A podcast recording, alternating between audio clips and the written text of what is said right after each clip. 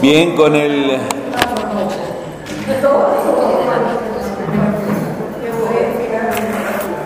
Caramba, mira quién llegó.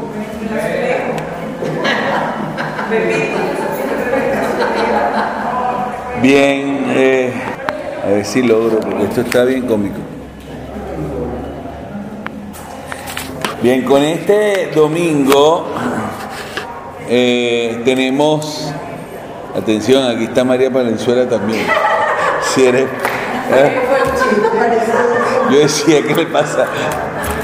Bien, con este domingo llegamos al trigésimo segundo. Recuérdense que son 34, quiere decir que quedan dos. Dos para la fiesta de Cristo Rey. Y eso significa realmente uno, porque Cristo Rey es el 34. Entonces se nos fue el año y se nos fue quizás de la forma más hermosa, ¿verdad? De reflexionando precisamente sobre la palabra de Dios. Este domingo es también bien interesante. Vamos a ver qué nos trae este, esta lectura para nosotros en el día de hoy. A ver, ¿quién hace la lectura del Evangelio? Ya, ya va a llegar. No, no, no, no, no. No se peleen, que también hay otras lecturas.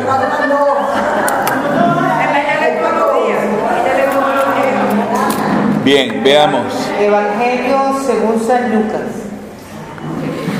En aquel tiempo se acercaron a Jesús unos saduceos que niegan la resurrección y le preguntaron, Maestro, Moisés nos dejó escrito, si un hombre muere dejando mujer sin hijos, que su hermano se case con la mujer para dar descendencia al hermano difunto.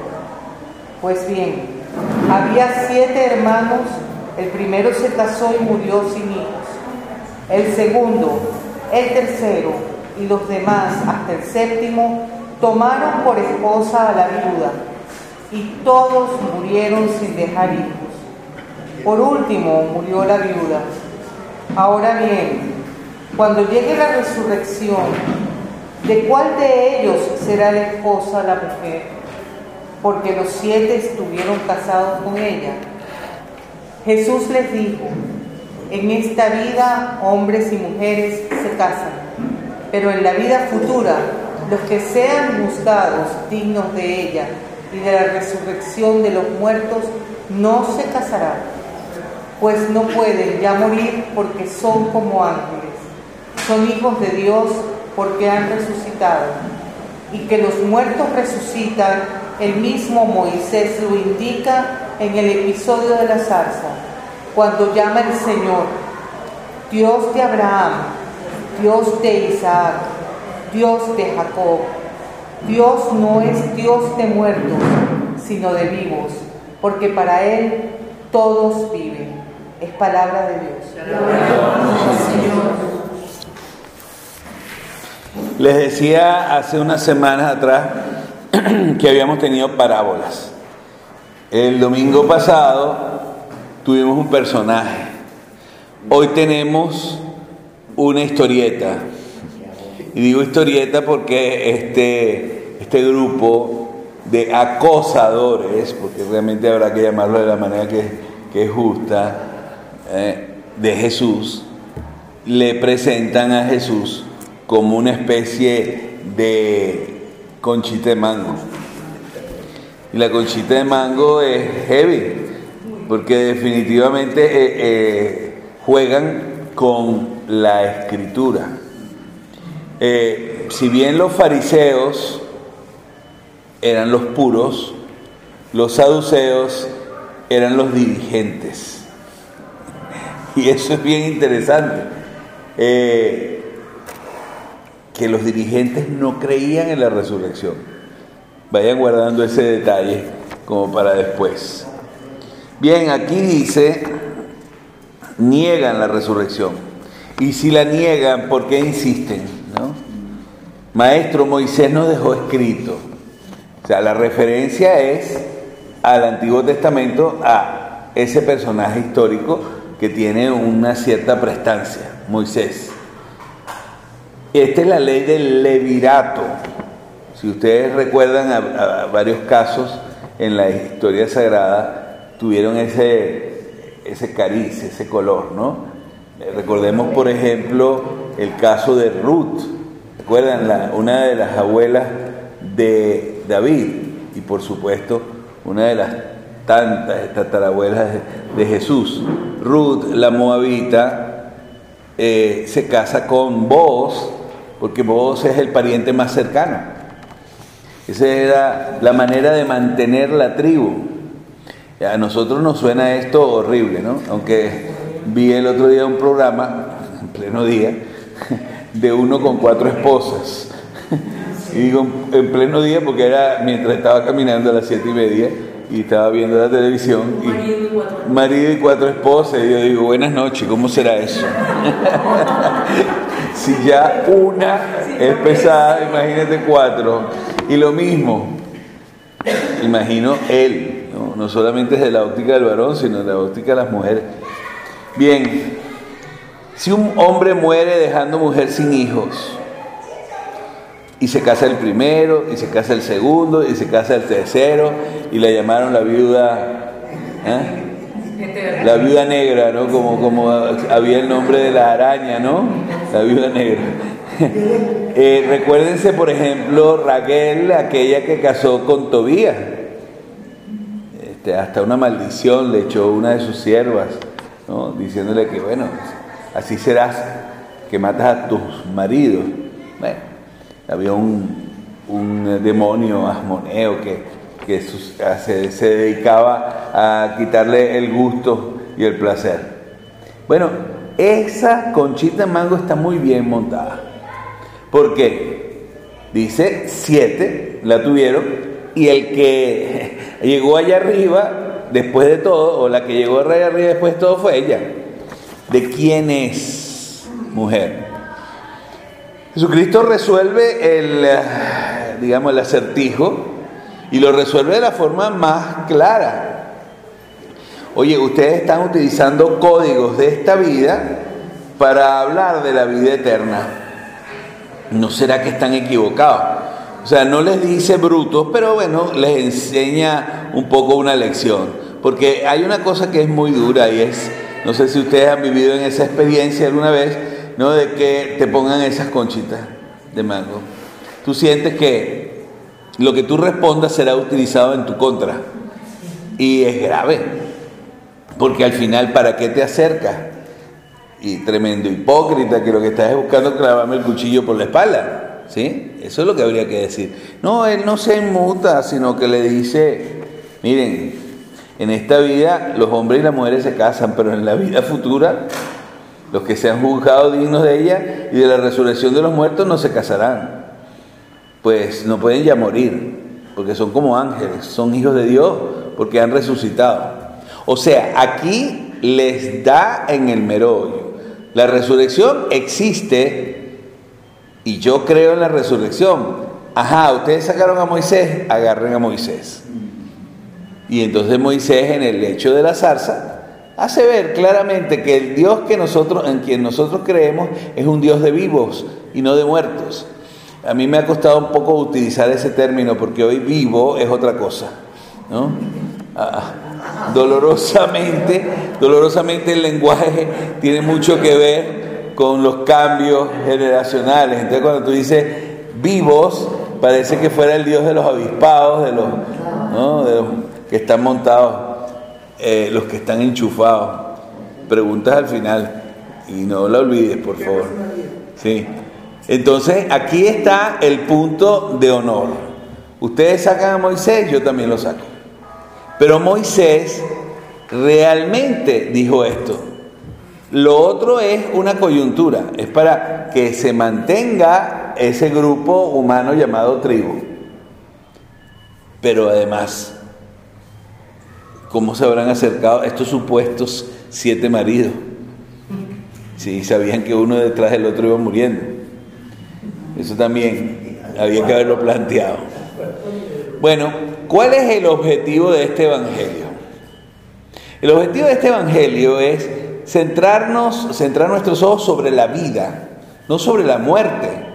Porque aquellos que no creían en la resurrección tampoco creían en la verdadera vida. Vivían como quien, bueno, si no hay resurrección, por muy bien que estés, por muy, digamos, no sé, tranquilo y sin preocupaciones, tu vida es un desastre. A veces es preferible decir, soy una hormiga y no tengo conciencia. Pero cuando tú empiezas a tener conciencia, cuando el ser humano deja de ser un bebé y empieza a sumar y restar, no ya algebraicamente, sino sumar y restar historietas, y darse cuenta, ese mismo niño ya empieza a hacer preguntas sobre, y esto es para siempre. Entonces, el saduceo tenía en contra precisamente la propia vida. Insisto, podía ser el jefe, podías tener todos los honores, podías tener todo el dinero. Si no hay una vida después de esta vida, lo que sumas son dolores y tragedia. Eso es lo que le quiso decir Jesús. O sea, sientan que definitivamente hay algo que está equivocado en ustedes no han sabido comprender esta vida con respecto a la otra. Ahora permítame voltear la moneda, porque toda moneda tiene dos caras. Cuando me hablan de la otra vida y me la plantean, me tengo que estar, o sea, me tengo que colocar claramente en lo que es la vida eterna y no en lo que me evade la vida eterna.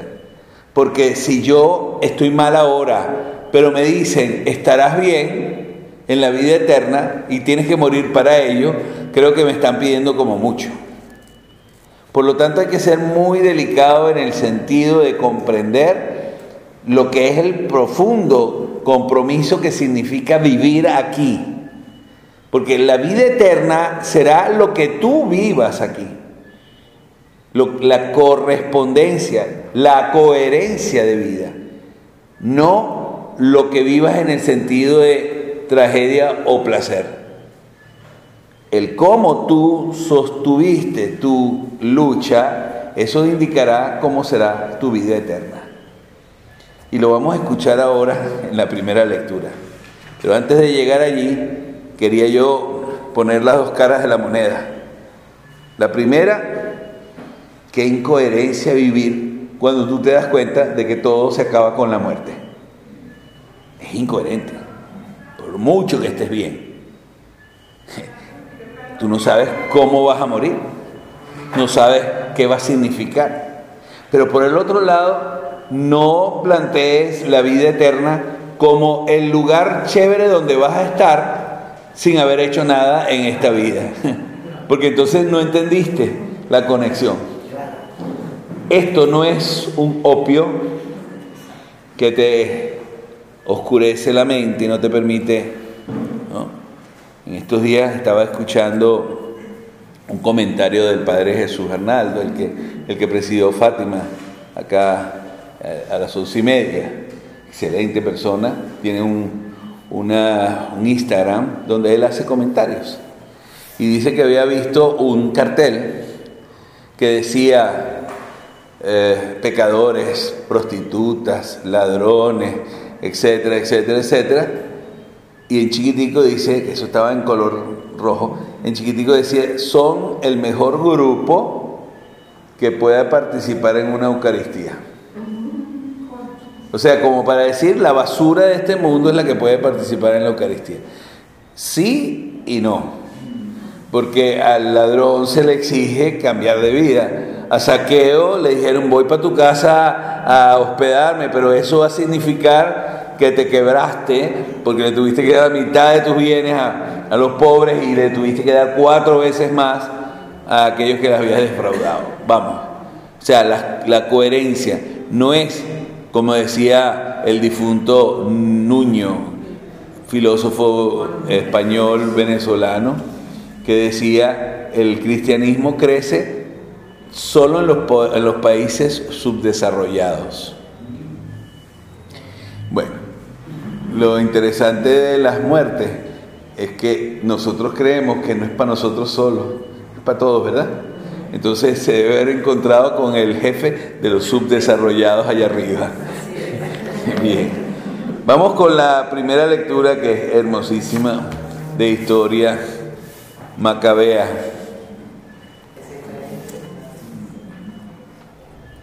Lectura del segundo libro de los macabeos. En aquellos días arrestaron a siete hermanos con su madre. El rey Antíoco lo hizo azotar para obligarlos a comer carne de cerdo prohibida por la ley. Uno de ellos dijo en nombre de todos, ¿qué quieres saber de nosotros? Estamos dispuestos a morir antes que quebrantar la ley de nuestros padres.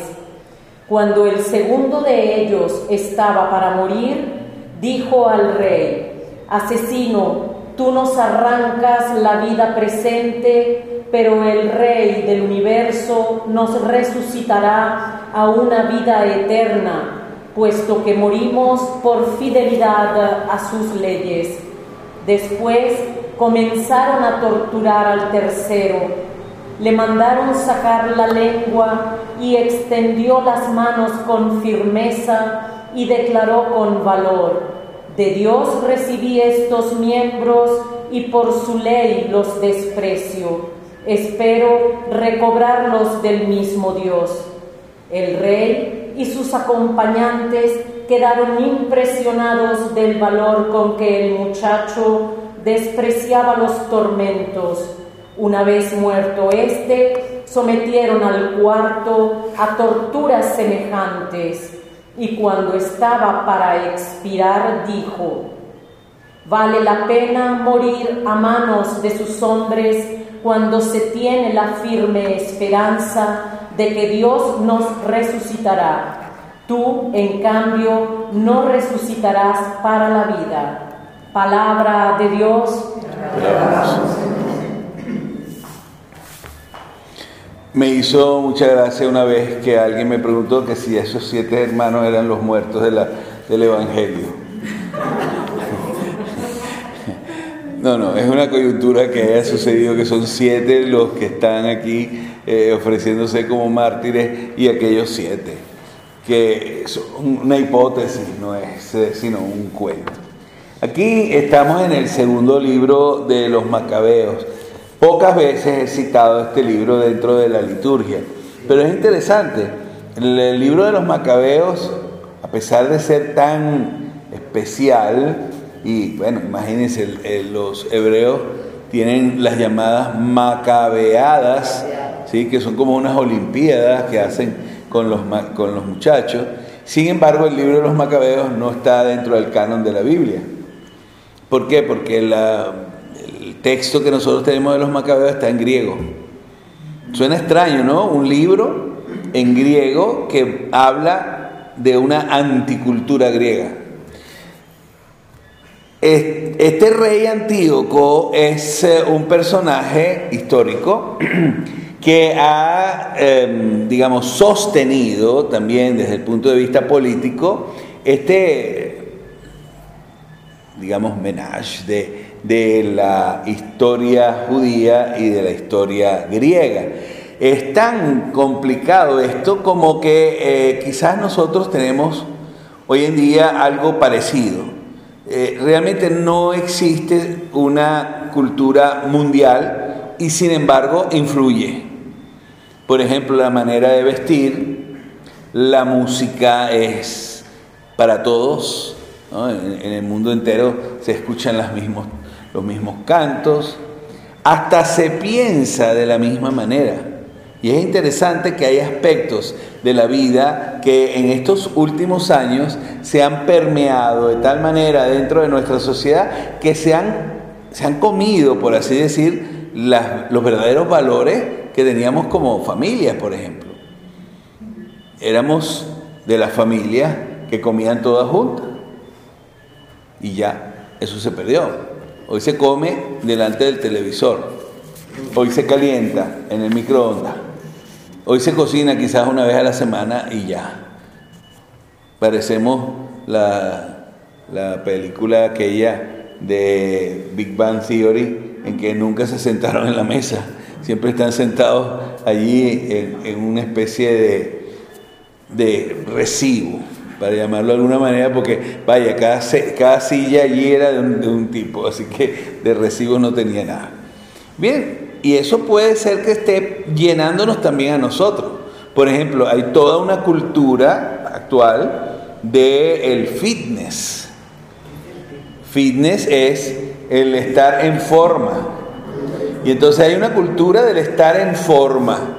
Entonces, vamos, estés tú en Japón o estés tú en Venezuela, verdaderamente eh, eso eh, cunde, se, se ha metido en el, eh, en el común denominador, es donde vemos con más facilidad esta mezcla, ¿no? que es en los jóvenes.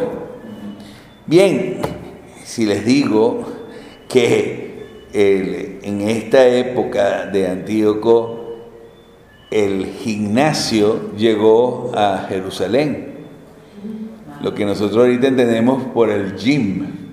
Bueno, el gimnasio llegó a Jerusalén y allí en el gimnasio los hebreos escondían su circuncisión. ¿Cómo lo hacían? No lo sé. Pero definitivamente hasta eso sucedió. Porque había vergüenza, ¿no? Los gimnasios de la época eran todos desnudos. O sea, no es que ah, se hacía ejercicio con ropa. Entonces, ¿cómo inmediatamente identificaban este es hebreo? Entonces, hasta eso, y los macabeos lo hicieron notar porque les dolía, se sentían que estaban negando su propia esencia, hasta en ese detalle. Bueno, dentro de esto sucede esta historia. Y aquí quiero llegarme un minuto a lo de la carne de cerdo, sobre todo aquellos que les gusta ir al junquito a comer chicharrón. ¿Verdad? Nosotros nos parece que es normal, nos encanta un jamón, nos encanta cualquiera de los atributos que el cerdo pueda darnos, pero para el hebreo el cerdo no solamente era un animal impuro, sino era el clásico de los animales impuros. Ellos tienen varias cosas.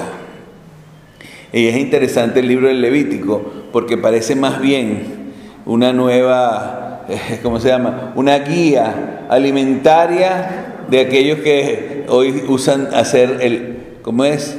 El fasting, ¿no? Que está de moda. ¿ah? El ayuno intermitente, que esperemos que el Padre José Luis haga alguna vez a ver si rebaja. Bien, entonces, fíjense, el problema aquí no es solo el cerdo, que para nosotros pudiese ser un chiste, vaya, vamos, vamos, come cerdo, ¿cuál es el problema? No, es que comer cerdo era identificarse con los griegos. Fíjense que si el hebreo, el hebreo utiliza para sus sacrificios una oveja, una cabra, el griego utilizaba para sus sacrificios un cochino, un cerdo. Yo no sé cuál de las dos parrillas huele mejor, pero definitivamente es un problema de identidad.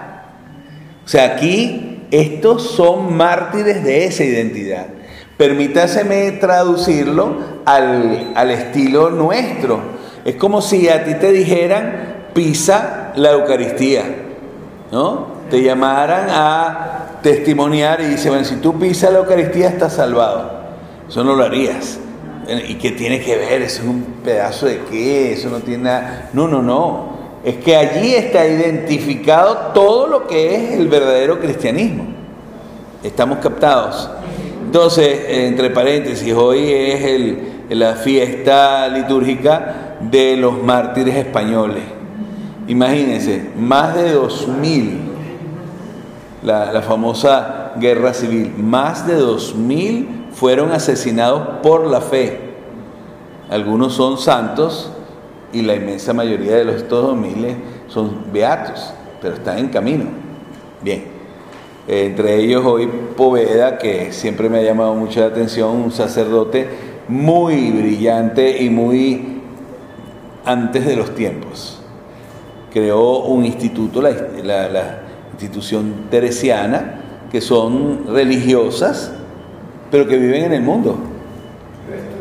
Ajá. Y ahí está, Poveda se dio cuenta que era a través de la educación que podía verdaderamente dar testimonio. Y por eso lo mataron. Bien, regresando. Aquí tenemos algunos de los que son asesinados. Y lo interesante es lo que son capaces de decir.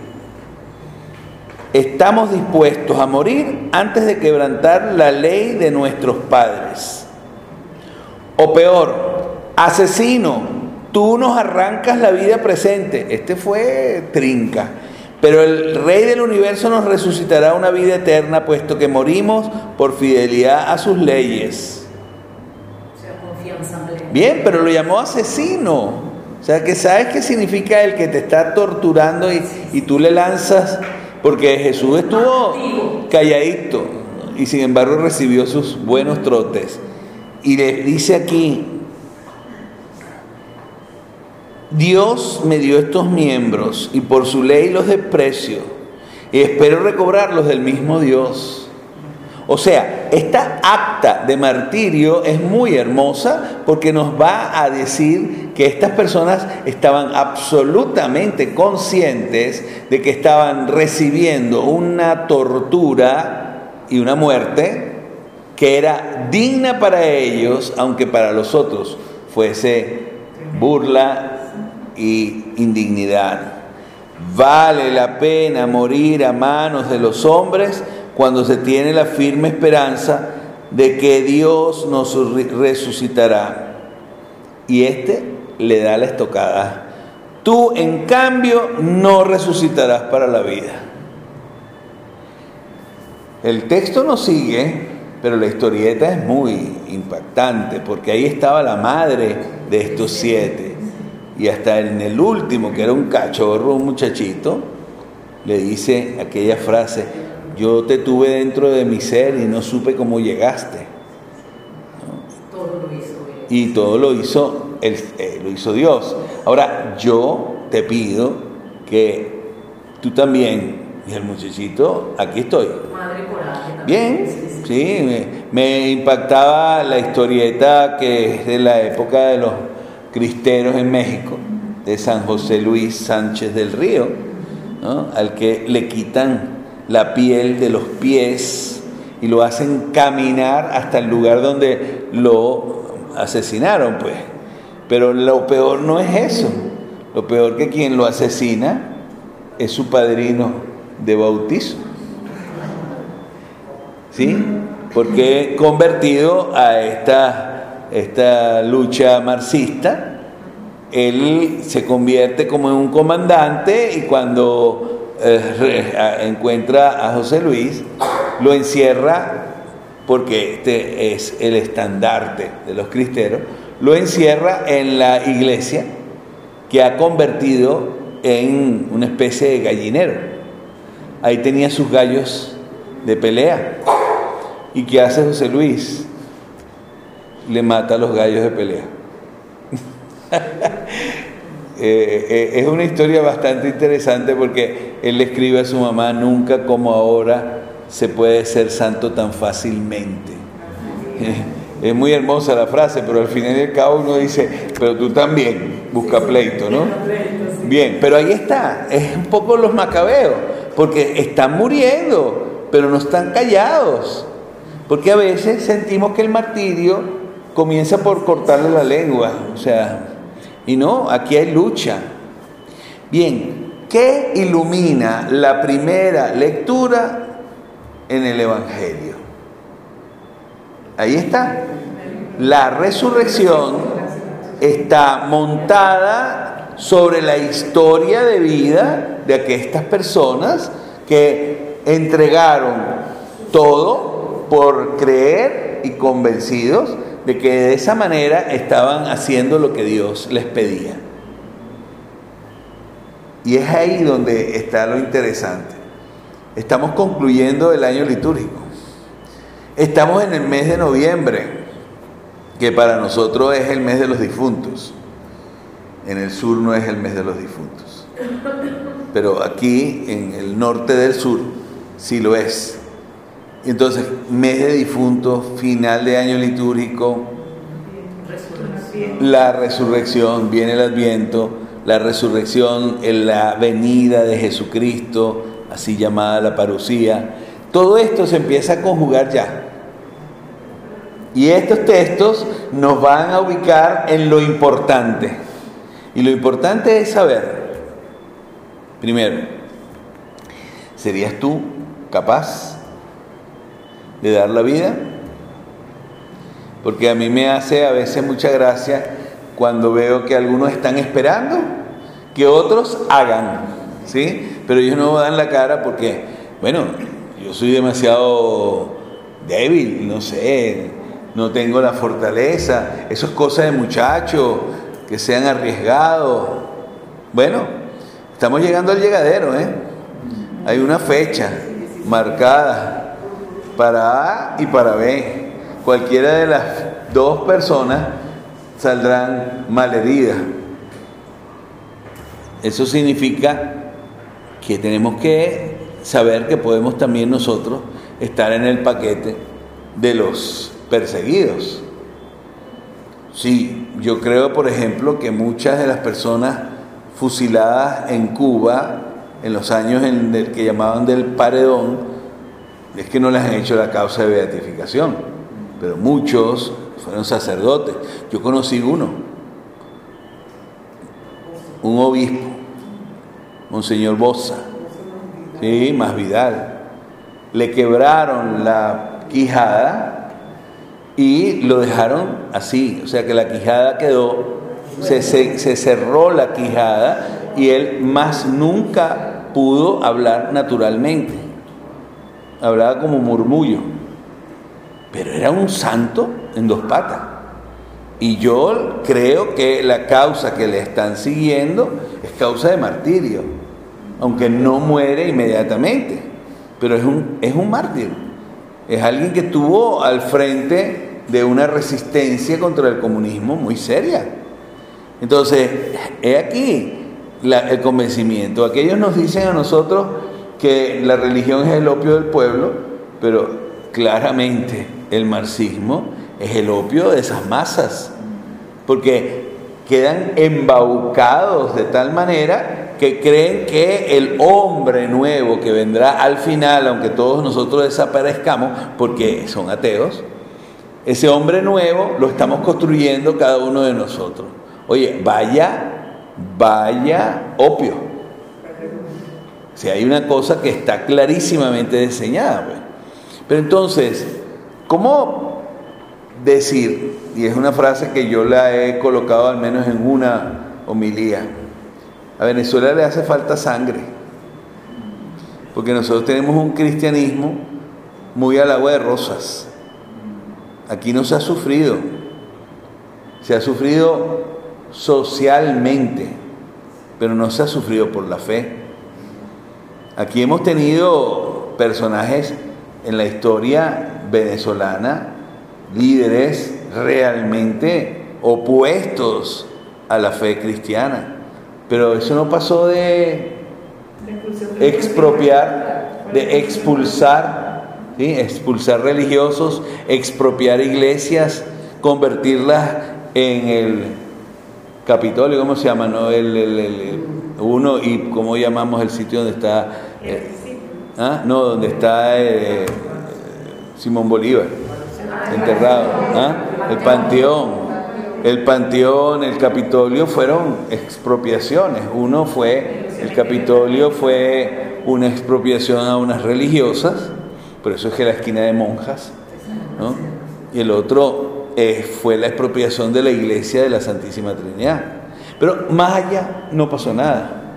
Expulsiones de obispos, como ahora estamos teniendo la causa de beatificación y canonización de Monseñor Montes de Oca, que aunque no fuese un perseguidor de los cristianos, Gómez se ensañó contra él creando toda una matriz de opinión horrible en torno a este personaje que a los 30 y años era obispo de Valencia.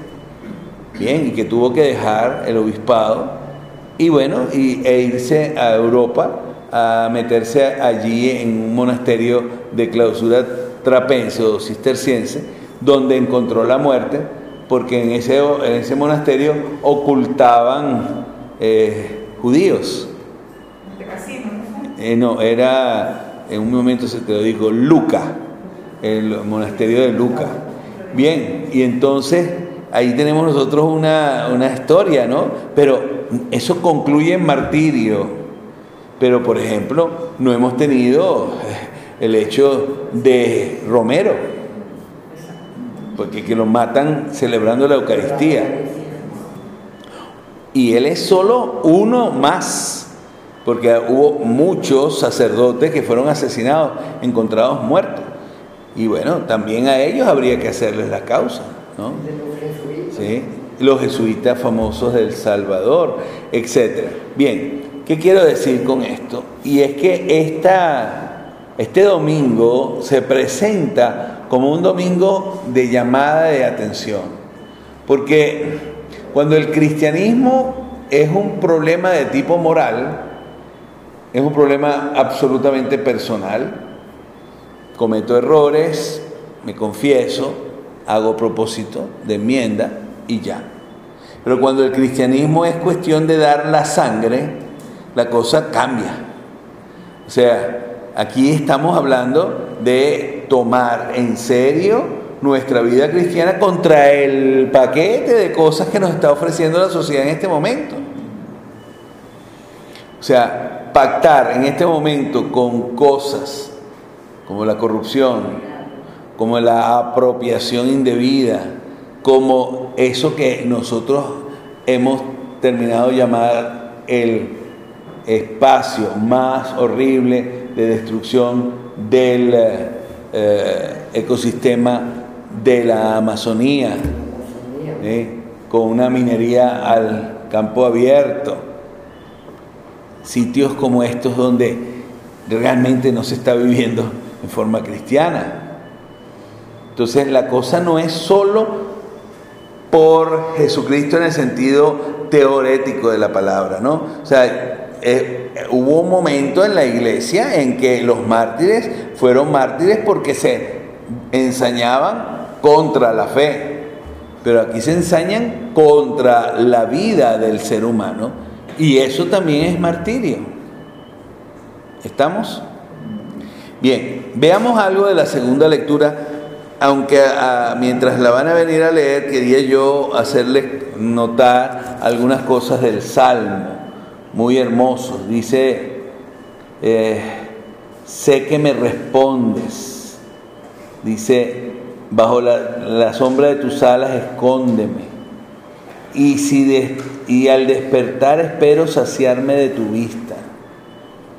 Al despertar contemplaré tu rostro. El cementerio se llama cementerio porque es un dormitorio. Esa es la palabra. La palabra cementerio quiere decir dormitorio. Por eso todo el mundo ahí descansa en paz. ¿Eh? Y ni siquiera los dejan. Bien. Lectura de la segunda carta del apóstol San Pablo a los tesalonicenses.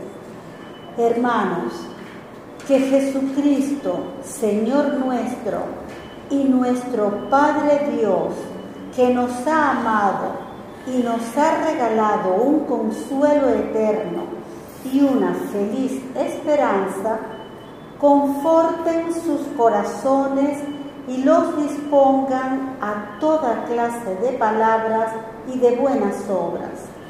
Por lo demás, hermanos, oren por nosotros, para que la palabra del Señor siga el avance glorioso que comenzó en ustedes, y para que nos libre de los hombres perversos y malvados que nos acosan, porque no todos aceptan la fe el Señor, que es fiel, les dará fuerzas y los librará del maligno.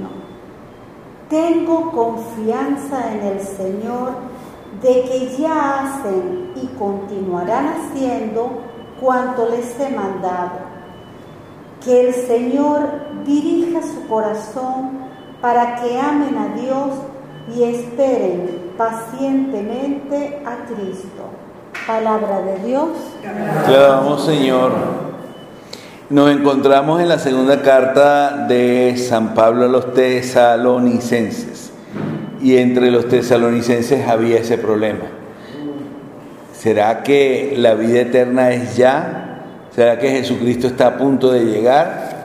Y recuérdense que se los dije en la semana pasada, hubo hasta algunos que dejaron de trabajar porque dijeron, bueno, ¿para qué? ¿No? Si ya está por llegar Jesús, vamos a dejar esto tranquilo. ¿no? Aquí está, nos ha regalado un consuelo eterno y una feliz esperanza, la que hemos tratado de mostrar con la resurrección. Después dice, el avance glorioso que comenzó en ustedes.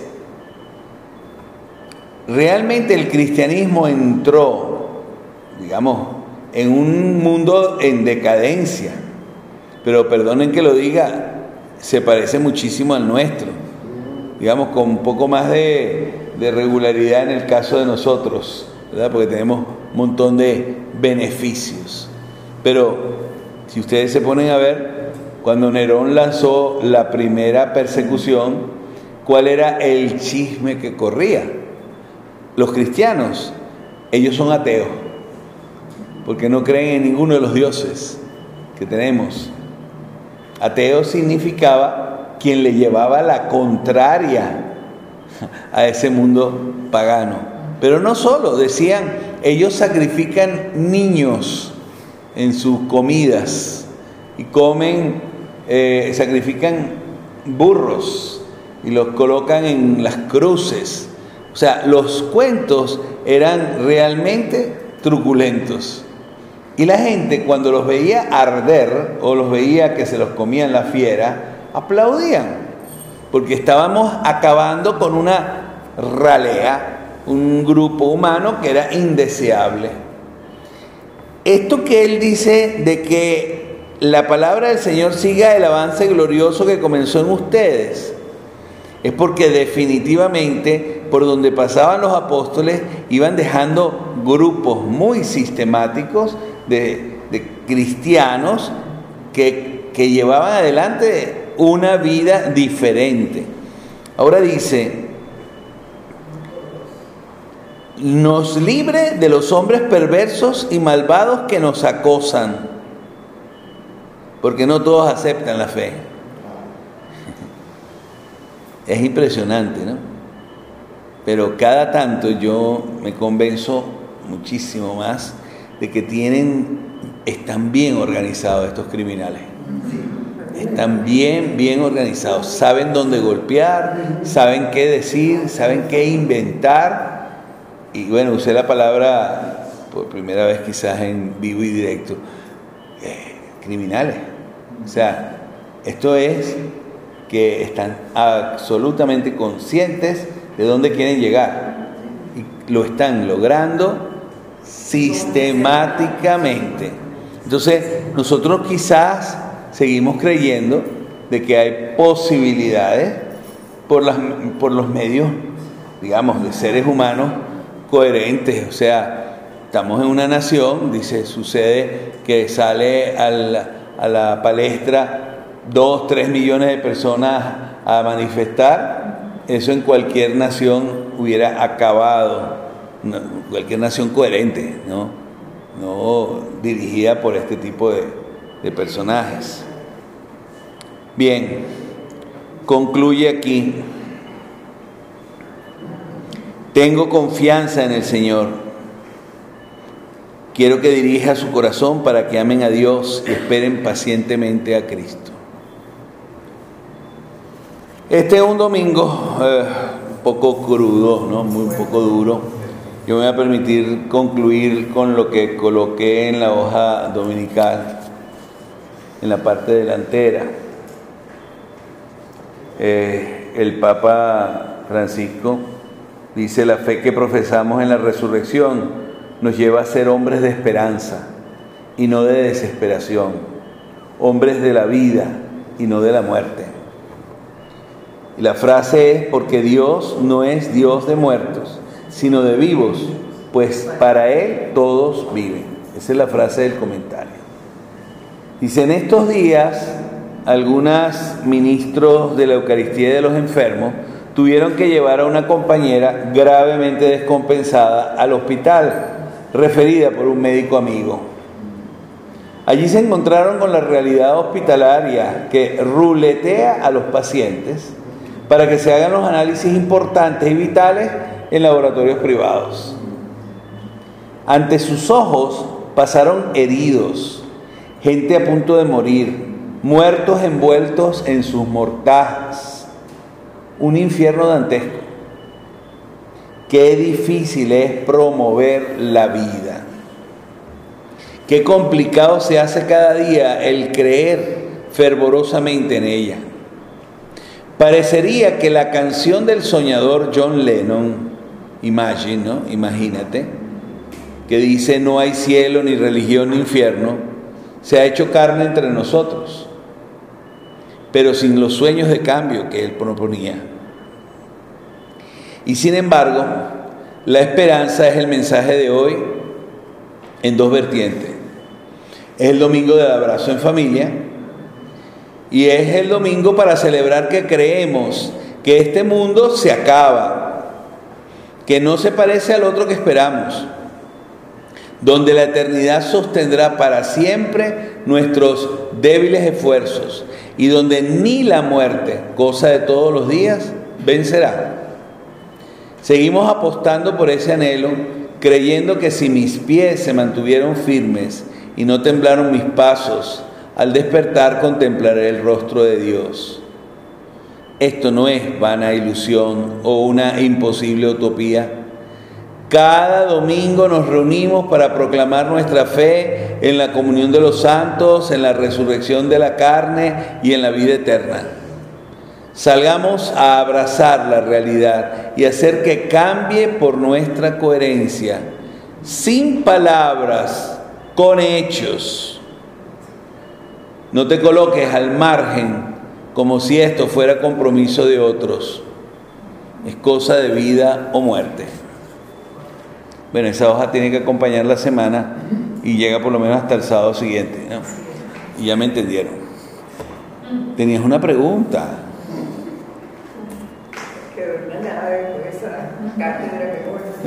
No te preocupes. Mira, tú hablabas de la población.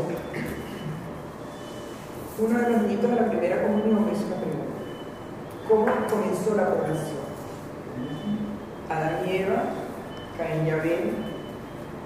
Caín y Abel eran los hermanos, entonces por ahí la mente peluda de ellos los lleva a Sí, que eso fue incesto. Entonces, No, y lo mejor del caso es que después en un momento dado aparecen unos gigantes. Si te pones a ver el libro del Génesis, y esto es aparte de lo que estábamos hablando, el libro del Génesis tiene toda una eh, recuperación de lo que creía todo el entorno, no solamente los hebreos, sino todo ese espacio del Medio Oriente, y lo canalizaron escribiéndolo.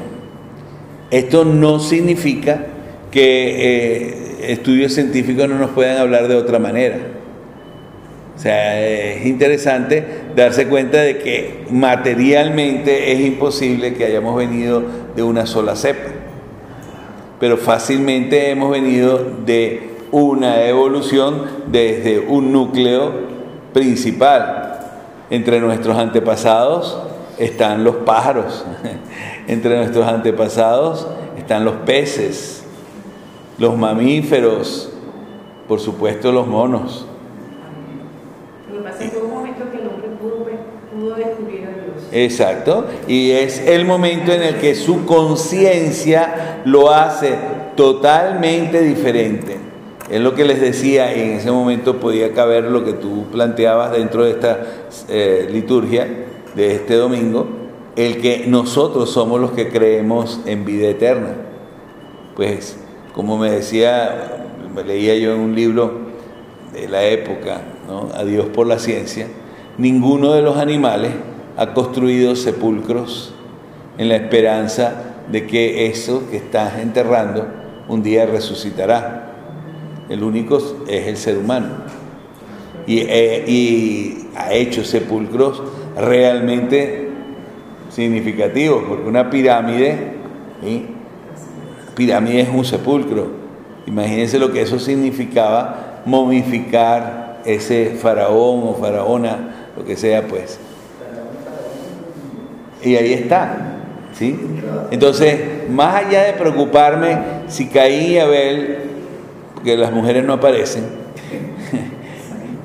eh, preocúpate más bien de ver si esta raza es realmente la raza que viene de aquellos. Porque a veces nosotros lo que encontramos es como si hubiésemos tenido, no sé, al diablo produciendo hijos y han llegado hasta aquí. ¿Entiendes? Porque uno dice, ese solo puede ser hijo del diablo. Más allá de la frase margariteña, hijo del diablo, ¿no? En el sentido de que, oye, eh, tiene unos códigos que uno dice, ¿de dónde salió este? Bien. Otra cosa, yo anteriormente, lo que la parte que he leído de la Biblia, no he, no he encontrado con la palabra resurrección. Uh -huh.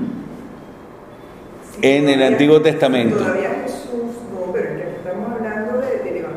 No, en el Nuevo Testamento Él habla de la propia resurrección. Y después el mensaje es que esta vida concluye en la resurrección. Los apóstoles cuando escribieron fueron categóricos con el, el término. O sea, el término existe en la palabra de Dios y existe de esta manera. Fíjate que te comentaba que el libro de los macabeos no está dentro del, del eh, digamos, de, del patrón de la Biblia hebrea y resulta que es el libro donde se habla de la resurrección. Mira cómo lo plantean estos personajes. Y la pregunta que le hacen los dirigentes, uh -huh. y la pregunta que le hacen los dirigentes, ¿cuál de, de, cuál de esta mujer, cuál va a ser la, el marido que va a resucitar? Sí, ¿con quién va a estar casada cuando llegue allá arriba? Entonces él explica que los códigos de este mundo no son los códigos de allá arriba. Y ya está zanjando, porque a veces se piensa, miren, somos tan, pero tan pobres en nuestra filosofía que podemos hasta creer en la reencarnación. Hay gente que, pues, convencida, convencida que reencarnamos. Esperemos que no le toque en una cucaracha y alguien le pase el pie por encima. Pero creer en la reencarnación, pero no en la resurrección. Despacio. ¿Qué es esto? O sea, tú estás aceptando primero una teoría que filosóficamente definitiva es inferior a la resurrección, porque la reencarnación es una decirle a Dios que Él hizo un grupito y este grupito es el que ha estado presentándose en formas diferentes a lo largo del tiempo. Cuando nosotros creemos, nosotros creemos que Dios nos hizo a cada uno por separado y absolutamente diferente. ¿no? Pero además, la resurrección no se, no se muestra como una especie de eh, explosión cósmica, donde aparecen entonces porque se rompieron los mundos y entonces se mezclan aquellos con nosotros. Resurrección no es ni siquiera resurrección de este cuerpo, porque si así fuera tendríamos que tratar de cuidar ese cuerpo lo más posible, ponerle, no sé, cosas para evitar que se corrompa. Y ahí está, la resurrección de Jesucristo era reconocible, pero era un cuerpo absolutamente glorioso. Aparecía, desaparecía, estaba aquí, estaba en Galilea. Ya nos está mostrando no solamente la vida y la coherencia en la muerte, sino también el cómo va a ser nuestra resurrección. Y eso cambia completamente el estilo de enfrentar el problema. O sea, no podemos enfrentar el problema desde la muerte o como final del camino. Por supuesto, es doloroso. Díganle ustedes a la que le mataron el hijo, en una bala perdida, que total va a resucitar. Eso está como complicado, eso es intragable. Más bien digan, esto es una desgracia, esto no debería haber jamás sucedido, tenemos que ponerle fin a este modo de morir y sin embargo va a resucitar. A veces se dice nadie se va el día antes, como si estuviese destinado el día de tu muerte. Yo prefiero decir no te vas nunca sin que Dios te haya canalizado y llevado de la mano. Dígamelo, Padre. ¿Cómo comprendo yo que tengo que dar el ¿Tienes que dar? Ajá. Llega un momento en el que eh, tienes que estar a la altura de tus convencimientos. Y a la altura de los convencimientos está el caso concreto de estos macabeos. Ellos no buscaron morir, pero tuvieron que dar testimonio de que estaban de la parte de Dios.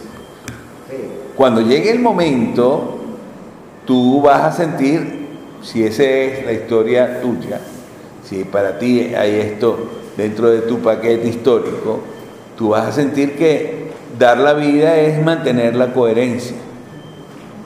Mira, en, estos días me tocó hablarle a los compañeros tuyos, los de sexto año tenían unos cuadros con las fotografías de los santos, ¿no? Y a mí se me ocurrió hablar de alguno de ellos y dije, mira, y esa que está ahí se lanzó por una ventana para evitar perder su virginidad.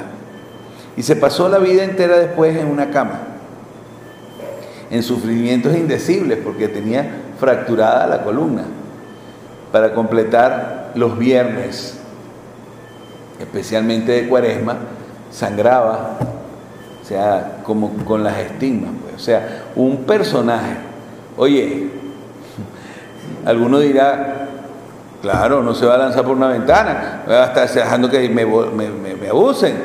No, no, no, es que no fue solo por el abuso, es porque esto yo no lo quiero, porque no lo quiere Dios. O sea, hay mucho más que solo evitar. Cuando tenemos nosotros a una Laura Vicuña que a los 12 años comprende de que su mamá está en pecado y pide a Dios entrega su vida por su mamá. Oye, ¿cuándo lo comprendió? Comprendió que tenía que hacer algo para salvar a su mamá. Y en el hecho de muerte le dice a su mamá, mi vida por ti. Ahora, ¿cómo lo comprende? Precisamente porque Dios le va dando a cada uno las fortalezas que necesita para enfrentar las pruebas. Ojalá nosotros aprendamos en cabeza ajena y no lleguemos a este terrible escándalo. Pero de verdad, hoy en día no es solo la fe en Jesucristo, es la fe en los valores que Jesucristo te enseñó a vivir. O sea, mucha gente termina viviendo exactamente diferente de lo que Dios le pide. ¿Cuántos han pactado con este mundo? Te lo dicen. Padre, si no lo hago yo, lo va a hacer otro. Y ya con eso te mató. Y la pregunta es, cuando tú estés allá arriba enfrentando el juicio de Dios, le vas a decir, es que no me quedó más remedio. O vas a decir, ni bobo que yo fuera, bueno, ahora asegúrame lo que viene de aquí para acá.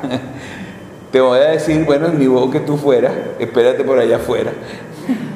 O sea, e, ¿entiendes el compromiso? Es un compromiso muchísimo más serio. Entre paréntesis, la sangre hay que darla así no salga de nuestras venas porque el testimonio tiene que ser claro.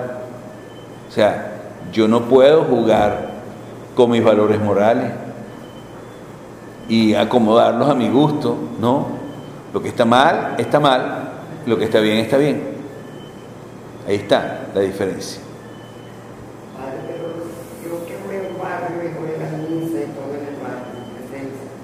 Lamentablemente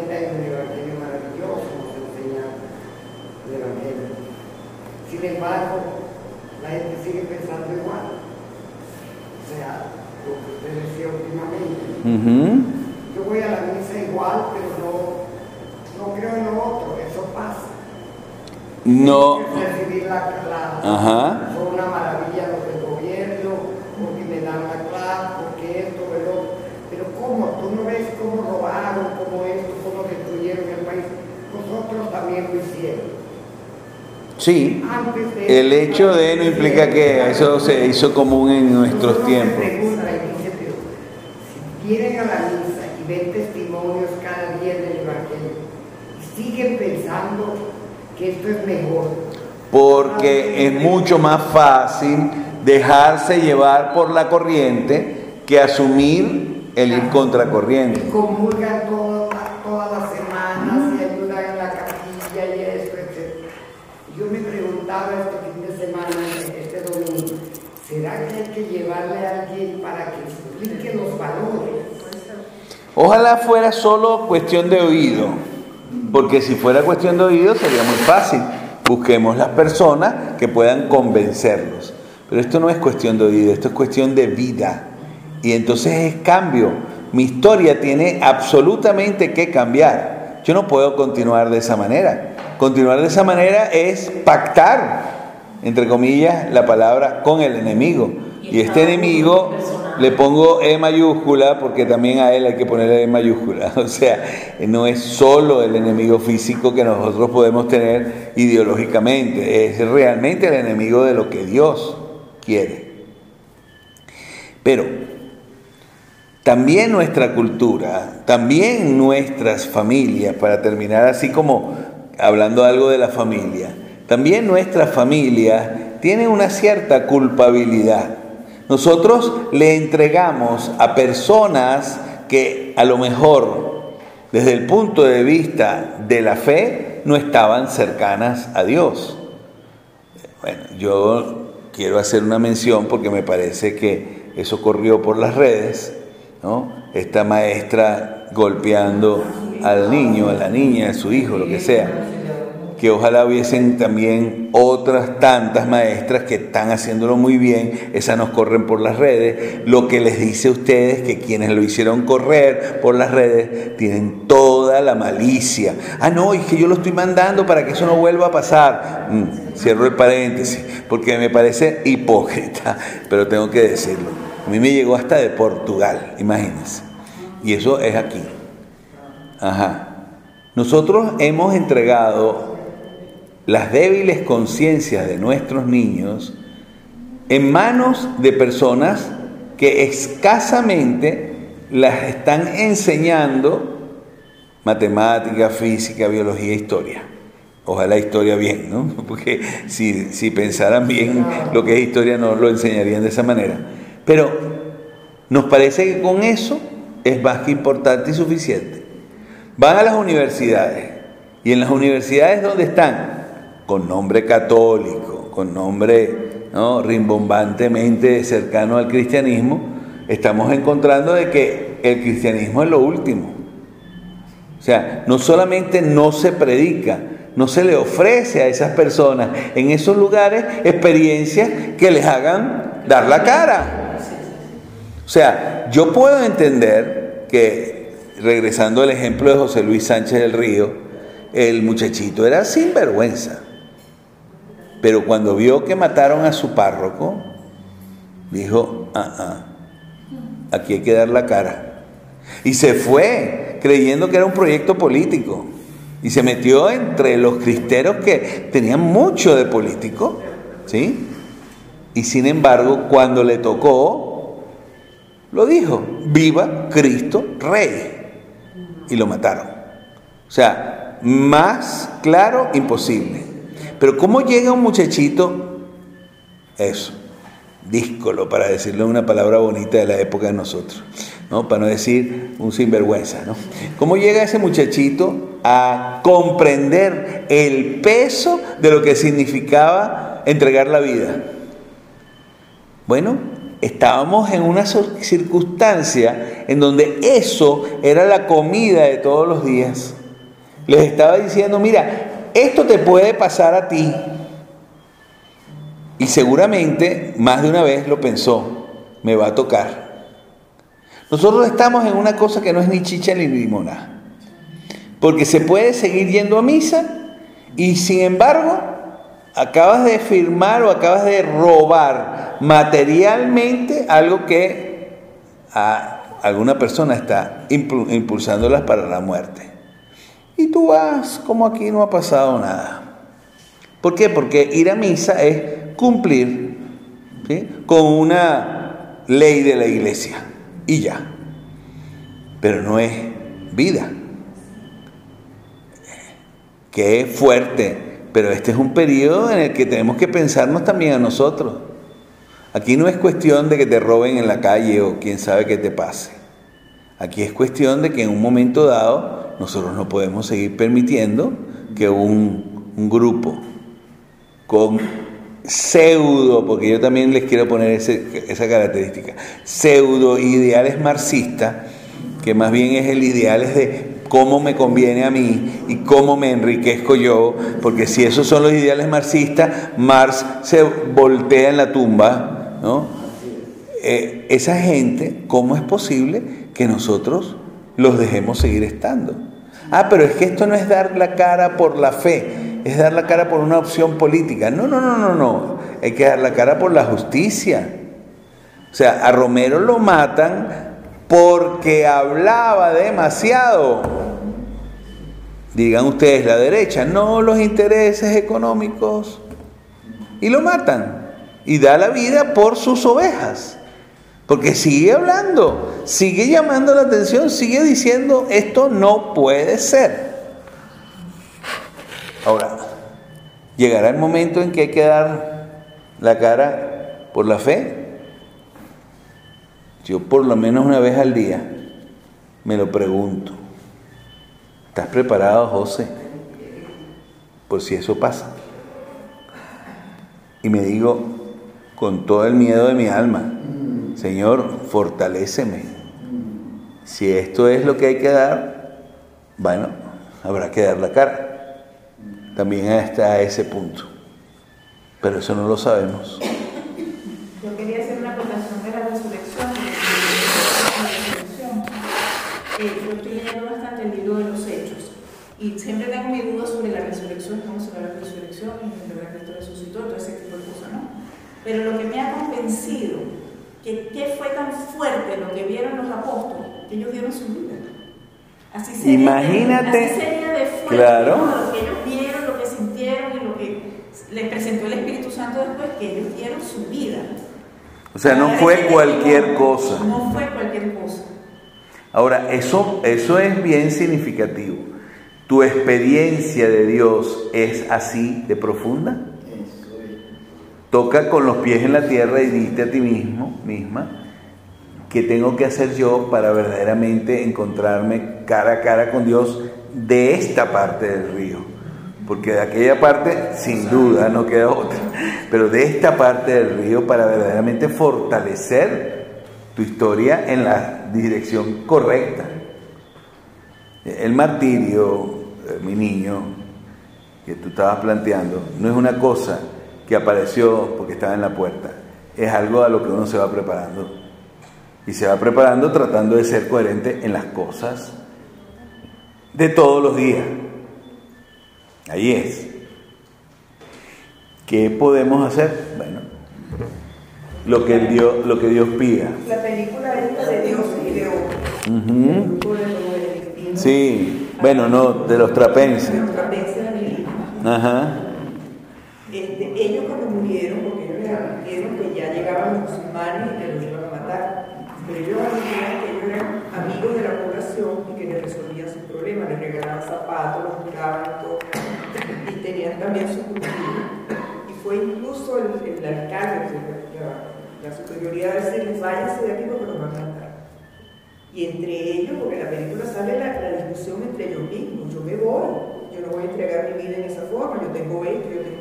Entonces el director le dijo, ¿quién se quiere ir? Váyanse y les dio 24 horas para que ellos decidieran quién se quería ir y quién no se quería ir, porque ya le habían dicho que lo iban a matar. Y al día siguiente todos les dijeron que se quedaban, porque preferían quedarse. llegaron los- la guerrilla, los musulmanes los mataron a todos. Pero el viejito que se escondió debajo de la, de la cama y se salvó.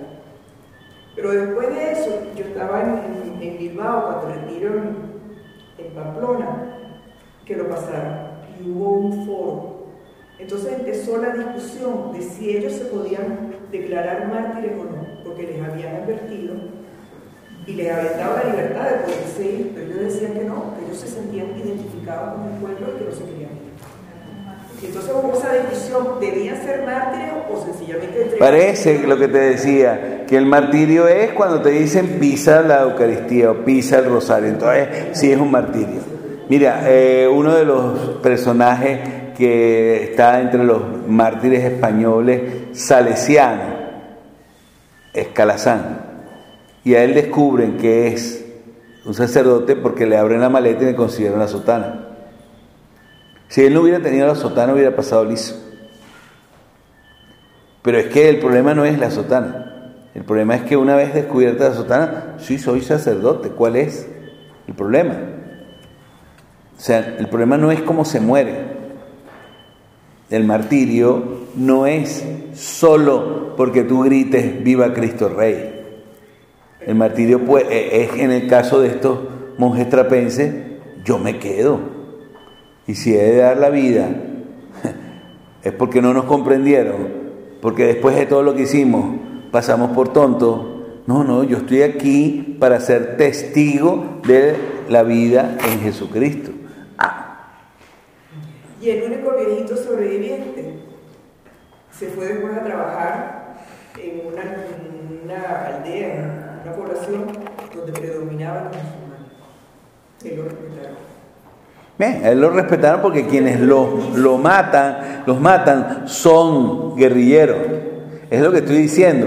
No es el instrumento el que hace el martirio, porque si no, entonces estamos fregados. Tienen que venir eh, a matar marxistas convencidos y diciendo cura de porquería, renuncia a la fe. Ah, eso suena como muy fácil. ¿No? Basta decir, no, ah, tú eres. Paf, ya está. Y es un martirio porque podías tú estar en este momento en Weston. ¿Qué haces, ¿Qué haces aquí?